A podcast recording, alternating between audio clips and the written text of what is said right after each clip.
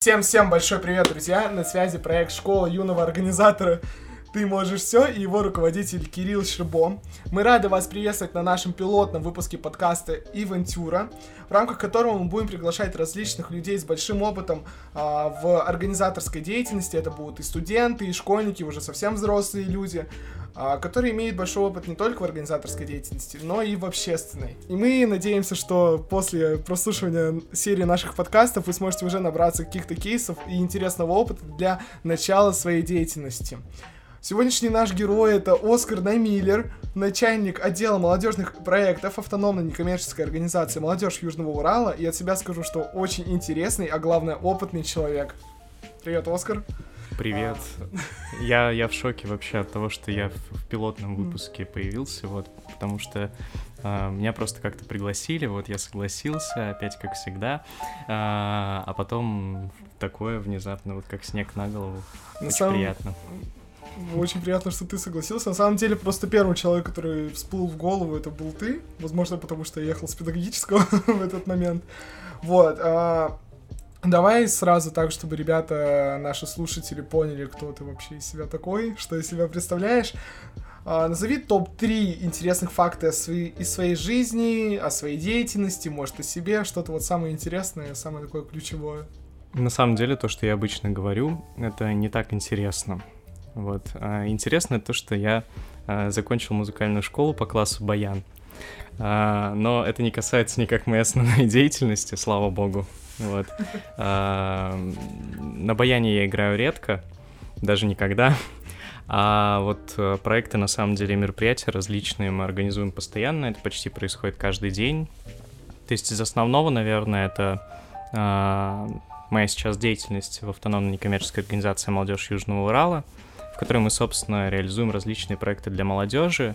Из основных блоков, которыми я занимаюсь на постоянной основе, это развитие органов студенческого самоуправления, то есть это студенческие советы в колледжах, техникумах, институтах и университетах Челябинской области.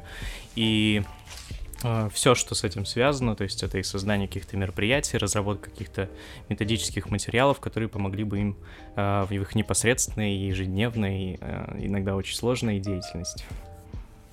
Три не получилось. Ну, я просто, я просто гуманитарий. Окей. So, туса гуманитариев началась, поэтому сегодня будет очень много логических ошибок, друзья, не удивляемся. А, я знаю, что ты еще школьником начал развиваться вообще вот в этой деятельности, достигать каких-то успехов, и расскажи, пожалуйста, как ты к этому вообще пришел, как ты осознал, что это твое, и как ты смог реализовать себя в школе? Ну, на самом деле, а, я учился в Челябинске, учился в 77-м лицее, это лицей с математическим, так скажем, уклоном, то есть основной все-таки... Поэтому ты стал гуманитарием? Да, поэтому я стал гуманитарием, основной спектр. Я, кстати, учился 4 года в физико-математическом классе, это мне не помогло. А, там постоянно все равно уклон делался, естественно, на обучение, то есть больше, чем на какую-то воспитательную работу, но, тем не менее, всегда было очень много каких-то интересных проектов, мероприятий, которые нас приглашали. И здесь, наверное, особую роль просто сыграла а, мой классный руководитель, который у меня была там с 5 по 7 класс, это Елена Борисовна, она была заместителем директора по воспитательной работе, а, ну и, собственно, она как-то нас всегда приглашала участвовать в творческих проектах, что-то связанное с этим, ну и вот в какой-то момент времени так получилось, что я стал а, лаборантом, что называлось на тот момент времени детского творческого центра в школе, и я занимался э, музыкальной аппаратурой, то есть там видеоаппаратурой, там вот все связанное с этим. Ну, получается, и... МТОшник. Да, я такой МТОшник был, у меня был доступ там в актовый зал, куда-то еще, а, вот, и в какой-то момент я просто понял, что я могу не просто там работать, я в том числе могу там, например, ребят собирать, с ними какие-то проекты организовывать, мероприятия, и в какой-то момент я узнал про ученические советы тогда. У нас не было ученического совета в школе, и я фактически его создал.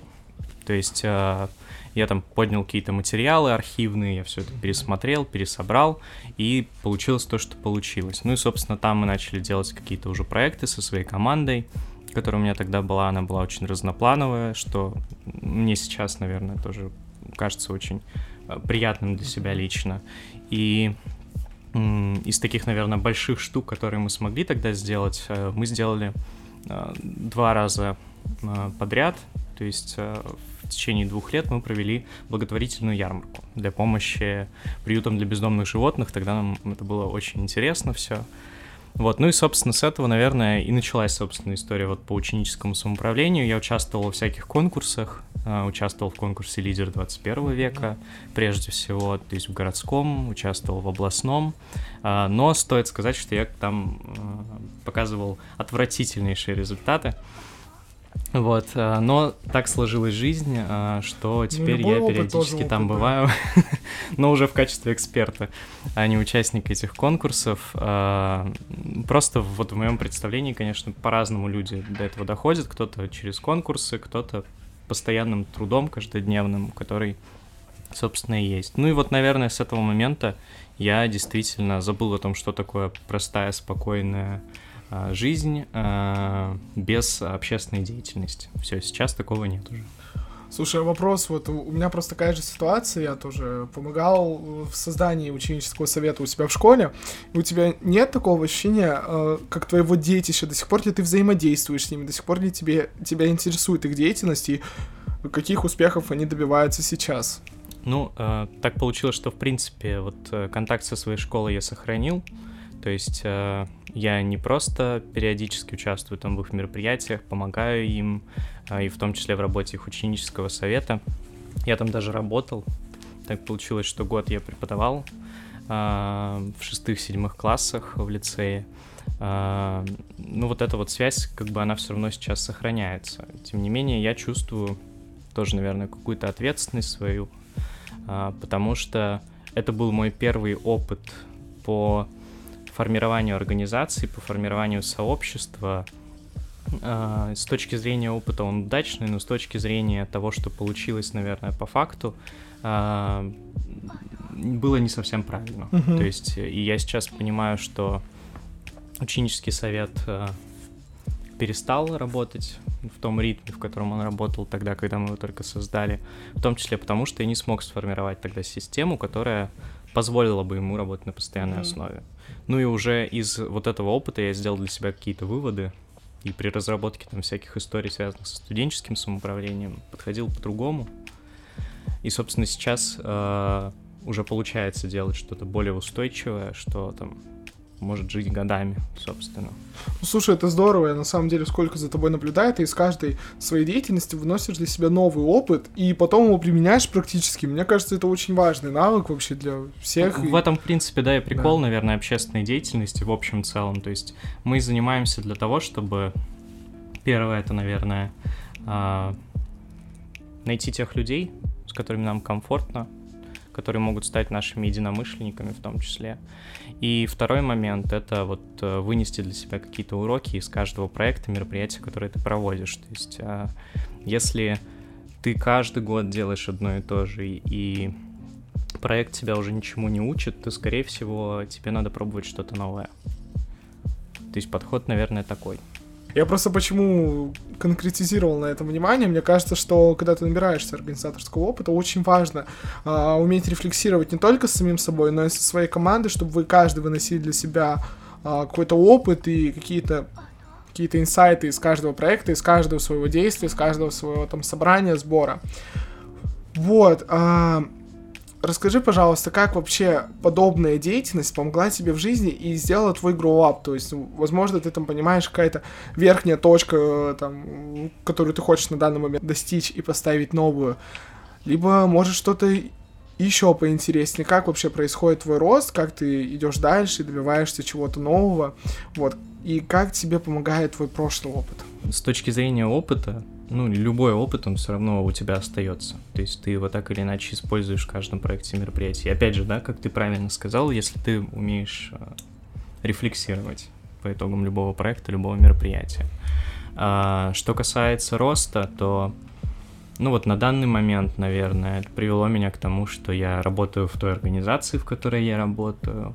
То, что у меня, а, и это, наверное, я считаю своей самой главной победой личной, э, у меня большая команда. Uh-huh. Людей, которые меня поддерживают, которые э, со мной готовы в огонь и в воду. Вот uh-huh. это, мне кажется, одно из самых ценных э, в данном случае.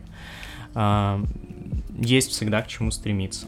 То есть, ну тут тоже вот зависит от твоего личного подхода. Для меня э, любое мероприятие, проект, который мы проводим, он несовершенен. Ну, то есть вот он может быть хорошим, но он может быть еще лучше. Всегда. Но это с какой-то стороны правильная позиция да. в том, что ничего не бывает идеальным. То есть ты все всегда ставишь под сомнение, ты всегда находишь какие-то вот э, недочеты, недостатки, и тебе всегда есть над чем работать. И mm. таким образом я не могу сказать, что есть прям вот какая-то определенная точка. Мне кажется, что я всю жизнь буду э, идти к тому, что я буду все хотеть больше, больше, лучше. А, методички. И на этом, да, и на этом, собственно, мы закончим. Ну вот, э, тоже вот про методичку, да, например, э, просто для тех, кто не в курсе, да, у, у нас есть метод пособия по сейчас организации работы как раз студенческих советов. Э, это такой первый так скажем, большой именно методический труд, который мы сделали совместно с командой. И вот прямо сейчас мы разрабатываем второе издание методического пособия. Uh-huh. То есть методическое пособие, оно стало рабочим, его стали очень многие использовать, оно ушло далеко там за пределы Челябинской области, и в каком-то смысле даже, наверное, сделало имя нашей команде за пределами региона. А, но вот опять же к вопросу, да, всегда есть к чему стремиться мы сейчас его взяли, и мы просто чуть ли не каждый абзац переписываем. Mm. И мы понимаем, что вот э, совсем скоро выйдет там второе издание, и оно будет лучше, чем первое издание. И, но тем не менее, вот остановимся мы на втором издании, или будет еще третье, четвертое, пятое, шестое, вот это нам, собственно, потом будущее уже покажет, как получится. Просто объясню, я сам, на самом деле, недавно ознакомился полностью с методичкой, так уж вышло. И тем, кому интересно работать со студенческими советами, с ученическими советами, э, очень сильно рекомендую. Честно, не помню, как называется руководство по... Студенческий совет нового поколения. Студенческий ну, совет то есть вкратко, если... Да. Вот, поэтому, кому будет интересно, мы к нашему подкасту сможем, наверное, прикрепить PDF-файл наш э, методички Оскара. Это будет очень здорово, если вы с, ним, э, с ней ознакомитесь. Я уверен, что даже не работая со студсоветом, вы сможете для себя вычленить что-то новое, потому что много информации про команду, про лидера, про структуру, поэтому всем советуем. Смотри, а, вообще главная суть наших подкастов — это выдать участникам те кейсы, которые проживал наш гость. А, и первый вопрос вот из этой серии, самый интересный кейс, с которым тебе приходилось работать, вот, который прям заставил твои глаза загореться. Загореться или из орбиты выскочить? Вот тут, типа, разные подходы. Давай и так, и так. Ну, э, я просто скажу честно, я очень люблю э, проекты, я очень люблю вообще любые штуки, которые существуют, которые заставляют меня думать и, э, возможно, как-то менять свою парадигму мышления. То есть, потому что э, когда ты делаешь одно и то же, тебе это очень сильно приедается, а потом что-то такое внезапно появляется, ты на него смотришь, и у тебя там, взрыв происходит. Вот это очень круто. И из таких, наверное, самых вот взрывных проектов, которые были за там, прошедший год, э, это однозначно молодежный фестиваль Молфест, который у нас mm-hmm. проходил 2 сентября. Это штука, которая мой мозг взорвала. Сколько по итогу вы набрали целевой аудитории? А, порядка трех с половиной тысяч участников а, на Молфесте у нас было за сутки. Угу. То есть они его посетили. А, мероприятие получилось очень яркое, очень красочное, очень ну, прям действительно проработанная с точки зрения там площадок, каких-то различных активностей, которые предлагались. И что самое, наверное, для нас важное, и что самое уникальное, потому что об этом мало кто знает, это то, что этот большой фестиваль был сделан через э, систему государственных закупок по 44-му федеральному закону. Ой, Сейчас все наши слушатели да. в шоке. Все а. закрыли подкаст, мы сюда не идем, то что-то душное. Ну, просто в какой-то момент, возможно, они все вырастут. Они, они переслушают еще раз первый пилотный выпуск подкаста, и они поймут, что такое 44-й федеральный закон. Это на самом деле очень сложная просто процедура, именно с точки зрения финансовой оплаты. И чтобы вот такой масштабный фестиваль угу. от и до делался по системе государственных закупок, это история действительно уникальная. Угу. То есть, до э, нас, я так понимаю, что никто вот таких историй не делал еще. Блин, это здорово на самом деле, потому что я наблюдаю, то есть с э, молодежью Южного Урала я знаком с 18 года, я помню вот эти вот маленькие э, фестивальчики в рамках одной улицы в парке Гагарина, и сейчас действительно это большой уровень, это прям достойно аплодисментов и больших лавров молодежи Южного Урала, и в том числе их сотрудникам. Вот, продолжая эту тему, смотри, в рамках организации каких-то мероприятий всегда вот бывают какие-то провалы. И вот то, что недоработано, это всплывает в моменты, это так грустно и печально. Оскар, расскажи свой личный самый масштабный фейл. Всегда рассказываю про одно мероприятие, одно из моих самых любимых. А, в 2018 году я стал председателем студенческого совета в педагогическом университете. И в 2019 мы начали пересматривать проектную деятельность нашего студенческого совета. Ну и, соответственно, какие-то проекты мы брали старые, то есть мы думали о том, как их переработать, и э, параллельно с этим мы думали о том, какие можно придумать новые штуки, которые бы были интересны нашей целевой аудитории. Ну ладно, мы не так думали, мы просто думали, какие прикольные штуки можно сделать. Че я буду обманывать? Вот. И тогда одному из ребят с нашей команды пришла вот такая гениальная идея. Он говорит, давайте сделаем фестиваль увлечений. Ну, это будет, значит, такой фестиваль у нас в университете, где соберутся разные ребята, студенты, и они будут рассказывать о том, какие у них есть увлечения. Кто там кройкой и шитьем там занимается, там чем-то еще, вот они свои там площадки выставят и будут вовлекать, значит, студентов в это все.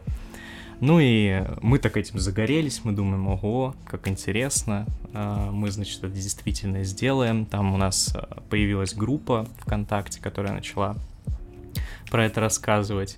И, значит, вот мы запускаем анкету для ребят, которые как бы должны стать условно участниками этого фестиваля именно как площадки. Mm-hmm. И уже там за 2-3 дня до фестиваля мы понимаем, что у нас зарегистрировалось всего 8 человек. И мы такие типа, ну, фестиваль на 8 человек, на 8 площадок, как бы, ну, немножко сомнительная история. Что-то пошло не так. Мы сразу начали думать о том, как мы сейчас будем выкручиваться mm-hmm. из этой истории, поняли, что мы провалились однозначно. И мы написали, что типа сообщения, а там, ну, какие-то сложности возникли, в общем, мы разбираемся, возможно, чуть позже вернемся. Типа, все, конец. А, на этом фестиваль увлечений закончился как проект, и больше он так никогда и не запускался, и не реализовывался. Почему так произошло? То есть а, тут есть очень важный момент. При разработке любого проекта, любого мероприятия надо отталкиваться от интересов целевой аудитории. То есть нужно отталкиваться mm-hmm. не от своих интересов, не от того, что нам сейчас показалось прикольным и классным, и мы считаем, что поэтому оно должно зайти, а, а потому что этого хотят действительно, там, например, студенты образовательной организации. И мы делаем то, что будет интересно им. А, больше мы таких историй не делали. Все проекты, которые сейчас э, есть в линейке студенческого совета, которые были там в нашей линейке, вот там с мая 2019 года по настоящее время. Это проекты, которые, прежде чем реализоваться, они подвергаются одному очень сложному испытанию, э, связанному с вопросом «зачем?». Угу.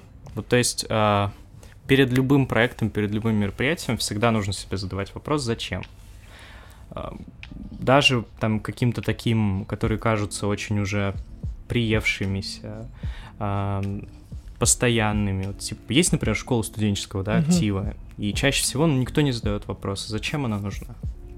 Что футболку получить. Что футболку получить. Но это благополучателю, возможно. А, но организации, для чего она проводит это? Что на выходе мы должны такое получить, чтобы мы сказали, что проект был действительно успешным. И вот этот вопрос «зачем?»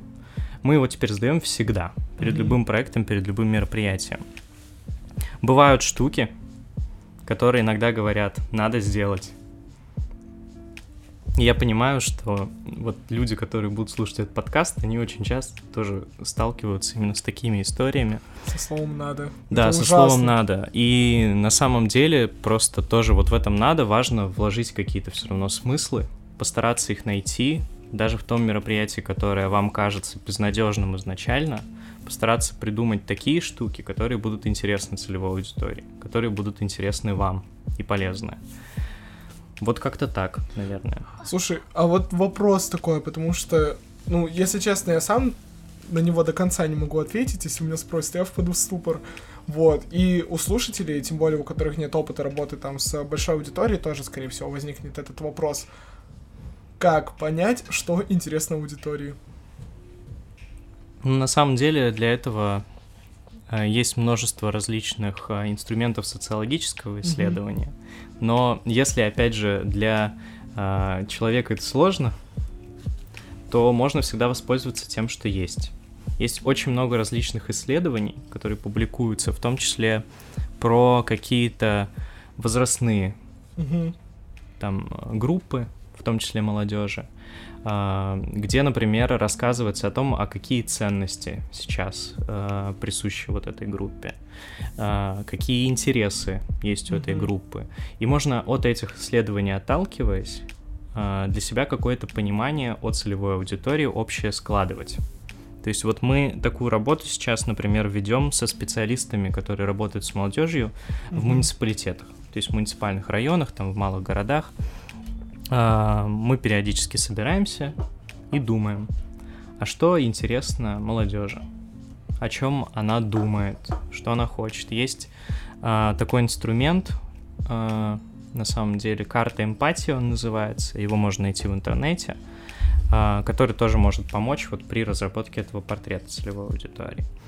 Чуть проще, когда ты сам являешься частью этой целевой аудитории. Uh-huh. Но тут тоже есть на самом деле много всяких моментов, которые важно не, не упустить вот при разработке этого портрета, когда нам кажется, что все такие, как мы, ну как бы, а это на самом деле не так потому что я там в 23 года люблю слушать э, Лещенко и Кобзона, а мои товарищи э, из команды не очень.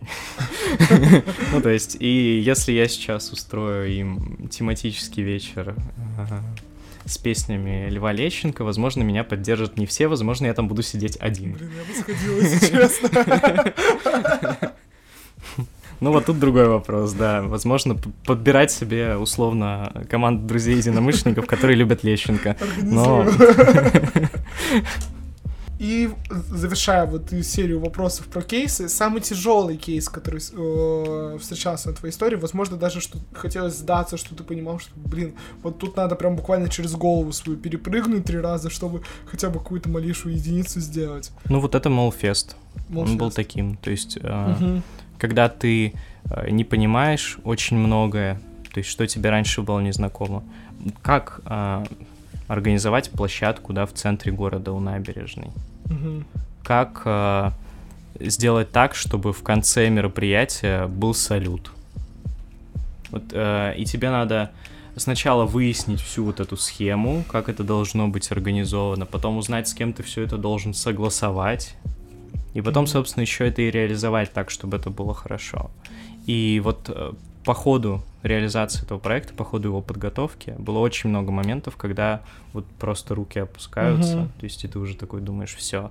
Но вот все равно хочется до конца довести. Вот, а как не сдаться в момент?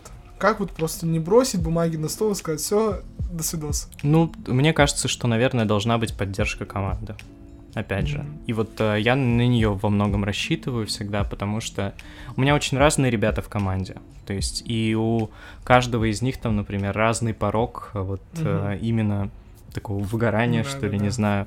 А, кто-то мне там через пять минут скажет, что все, я уже не могу а кто-то будет держаться до последнего. И вот когда ты уже понимаешь, что ты выгораешь, найдется какой-нибудь человек, который все еще в строю, который подойдет тебе, улыбнется, скажет, все, зашибись, будет еще лучше, поэтому держись, все получится. Вот, и ты в этот моменте э, останавливаешь, успокаиваешься себя и продолжаешь заниматься этим большим делом. Ну, это здорово, на самом деле. Но вот такой вопрос. Я, насколько знаю, это очень дружен со своей командой, то есть э, команда к тебе максимально пред, предрасположена. Но популярное мнение, что, ну вот, друзей, там, не знаю, вторых половинок лучше не брать с собой в команду, вот. И я тоже сейчас, если честно, оказываюсь в такой ситуации, что у меня какое-то смутение на этот счет. Что ты думаешь на этот счет и как ты даешь возможность четко разграничить эти два момента? Дружба и работа. И как у твоей команды это получается? Мне кажется, что многое зависит, во-первых, от лидера команды э, и от момента того, когда вот э, эта команда формируется, то есть и как она формируется. Потому что а, если я иду в команду заранее зная правила игры, Мгм. то, соответственно, я, значит, принимаю для себя эти правила. А, Я понимаю, что вот это можно, вот это нельзя. А, Ну, у нас есть определенное табу в команде на то, что касается а, личных отношений, именно там любовных. Любовных. То есть, потому что а, определенные разрывы, они потом обычно Мгм. болезненно воспринимаются Да. командой в целом. Что касается какой-то дружбы, ну, тоже бывают конфликты, бывают ссоры. И здесь, опять же, включается лидер команды, который эти ссоры старается разрешить, эти споры, найти компромисс, сделать так, чтобы все остались а, при каком-то уже общем мнении, Мгм. а, которые будут разделять оба человека, и делать так, чтобы этих конфликтов а, не было, Мгм.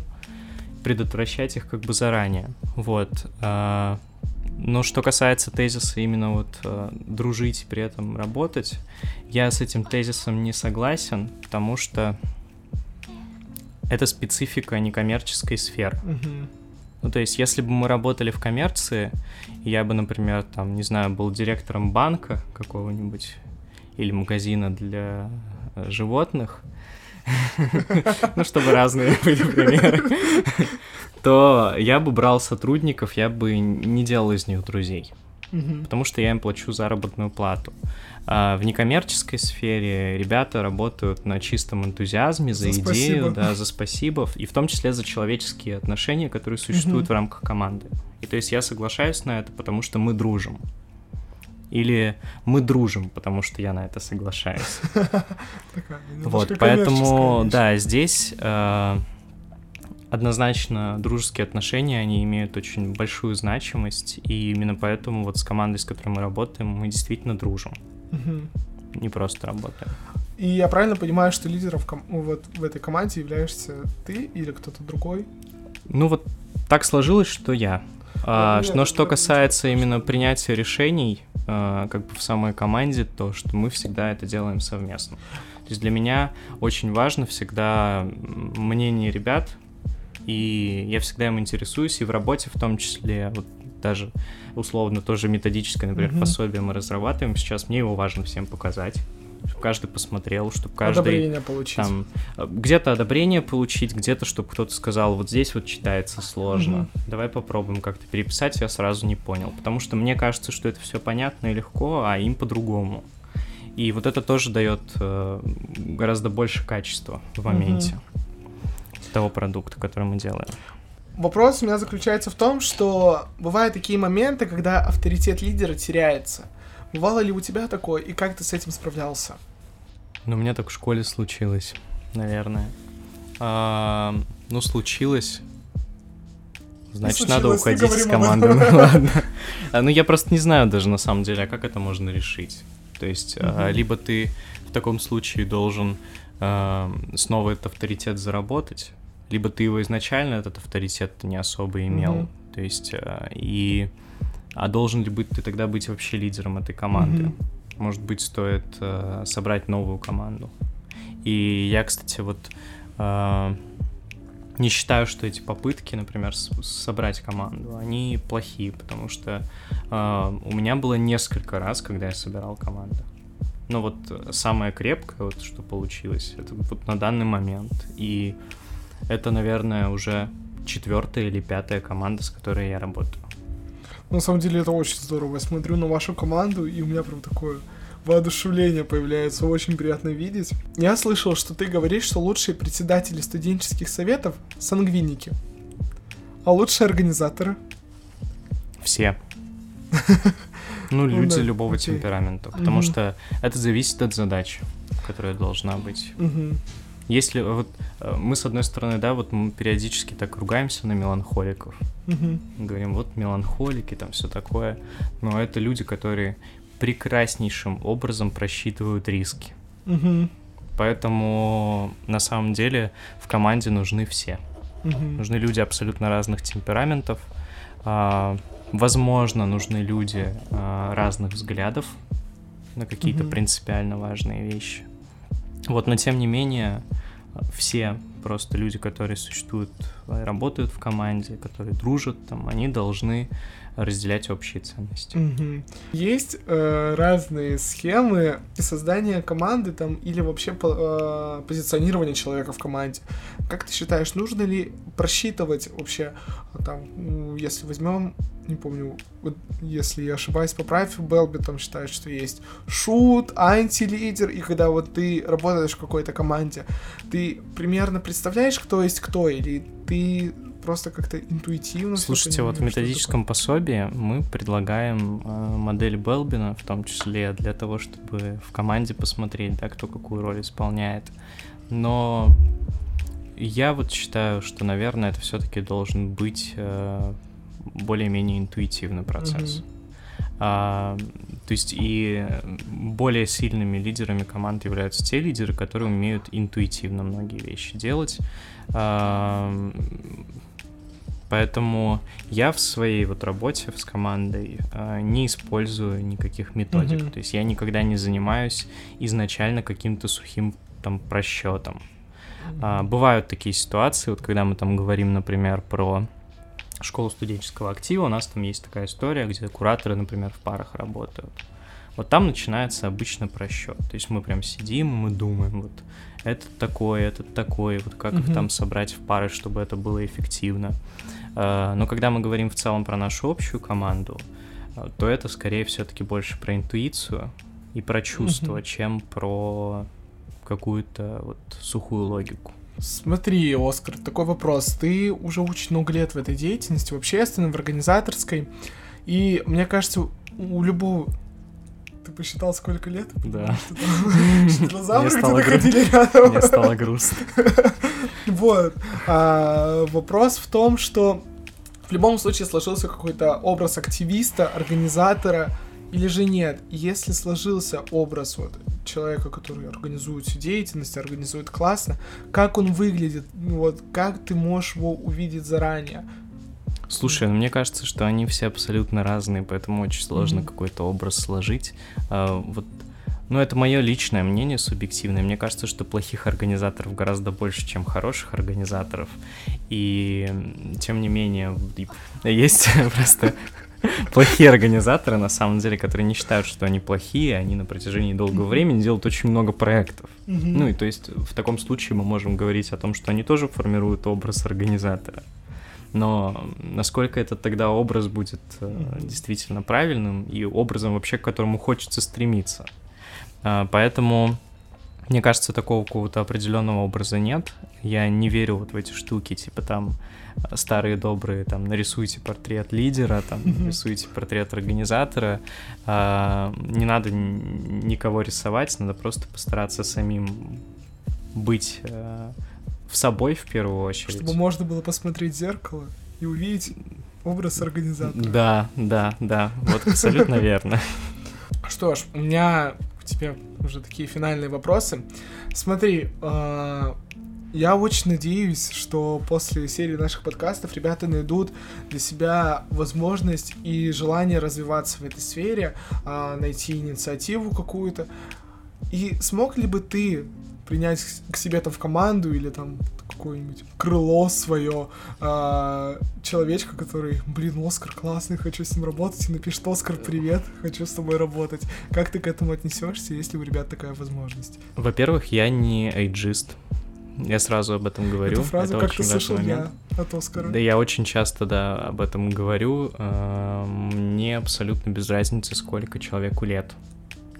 А, для меня имеет значение то, насколько человек способен а, коммуницировать, насколько он способен выполнять те задачи, которые mm-hmm. нужно в рамках определенного проекта и мероприятия. И у нас абсолютно разные есть ребята. У нас есть ребята-школьники, которые участвуют в наших проектах по студенческому самоуправлению, в том числе региональных, и я горжусь этим фактом. Mm-hmm. У нас очень много ребят сейчас, которые из колледжей этим всем занимаются. То есть у нас такая очень разноплановая на проекте mm-hmm. всегда команда получается. А, поэтому я всегда открыт в этом плане. Если есть желание, собственно, то можно написать. Я, конечно, я отвратительный собеседник, вот что все сразу знают, и я тоже об этом сразу говорю, что а, если вы мне напишете, есть вероятность того, что я буду отвечать миллиард лет. Но я отвечу. Финальный вопрос. Три лайфхака. Не знаю, почему у меня сегодня три. А, три лайфхака и три совета для юных организаторов. Первый будет а, задавать вопрос «Зачем?». А, второй а, — соблюдать а, намеченные изначал, изначально тайминги. Я считаю, что на самом деле верх искусства организаторского — это соблюдать те тайминги, которые были изначально прописаны в программе мероприятия. И рефлексировать, рефлексировать совместно с командой проекта. То есть всегда тоже у нас есть такая история, что после мероприятия мы собираемся командой и обсуждаем то, что произошло. Просто mm-hmm. досконально, вплоть до всех мелочей. А, и будет вам счастье. Пожалуйста, занимайтесь общественной деятельностью, это очень круто. И очень хочется, на самом деле, чтобы мы сегодня уже про плохих организаторов говорили, чтобы в нашей э, сфере появлялось как можно больше хороших организаторов. А, делайте, ошибайтесь, делайте свои фестивали увлечений. И я уверен, что вы наберетесь того опыта, который позволит вам делать э, молодежный фестиваль Молфест. Спасибо. Оскар, спасибо огромное, что присоединился к пилотному выпуску нашего подкаста. Мы надеемся, что есть те заинтересованные, которые дослушали до конца и подчеркнули для себя что-то новое, что-то интересное и необходимое для своей будущей организаторской деятельности. Вот. Ну а мы вас ждем в нашем проекте «Школа юного организатора», который стартует уже совсем скоро. Вот. Всем удачи, всем добра. С вами были подкасты Ивентюра. Всем спасибо, всем пока.